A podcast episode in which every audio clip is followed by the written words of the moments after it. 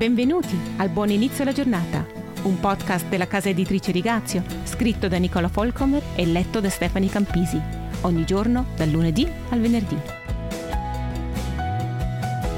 Quante volte litigando abbiamo detto ma non è giusto?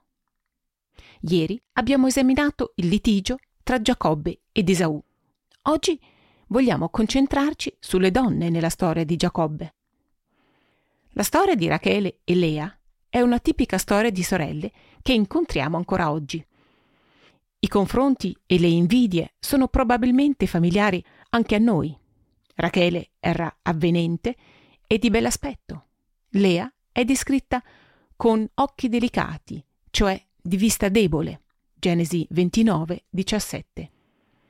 Immagino che ci siano già state delle tensioni per questo motivo. Quando Giacobbe si innamora della più giovane Rachele, e fatica per sette anni per averla in moglie, Lea è sicuramente rimasta amareggiata, soprattutto considerando il contesto culturale dell'epoca. Come spiega Labano a Giacobbe, era assolutamente atipico che si sposasse la sorella minore prima di quella maggiore. Quindi Lea ha giustamente l'impressione di aver subito un torto. Poco dopo, però, la storia prende una svolta. Mentre Lea rimane incinta, Rachele è sterile e quindi gelosa della sorella maggiore. Si spaventa e fa pressione su Giacobbe. Dammi dei figli, e se no morirò. Genesi 31.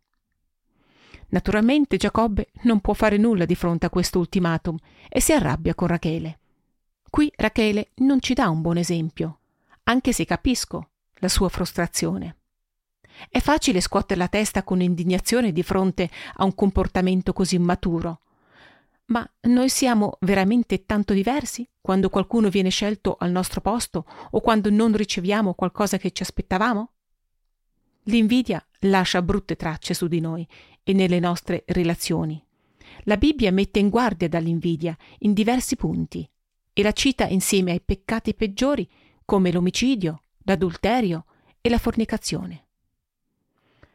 Spesso, senza rendercene conto, siamo molto veloci a osservare le buone sorti degli altri.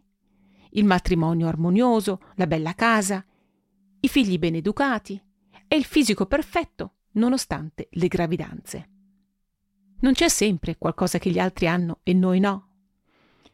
Inoltre, l'invidia non è solo un risentimento per il benessere degli altri, esprimiamo anche ingratitudine nei confronti di Dio.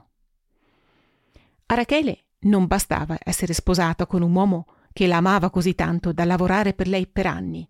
Nemmeno la sua bellezza le ha portato alla felicità. Anche io ho difficoltà ad essere grata e gioiosa quando le cose non vanno come voglio.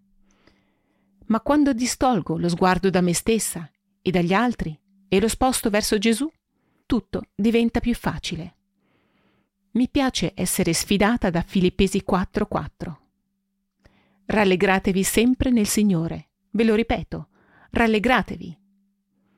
Cari ascoltatori, se avete qualche peso di questo tipo sul vostro cuore, oggi potrebbe essere il giorno giusto per abbandonarlo nelle mani di Gesù, per gioire di nuovo in Lui e nella consapevolezza di essere salvati. Ve lo auguro di cuore.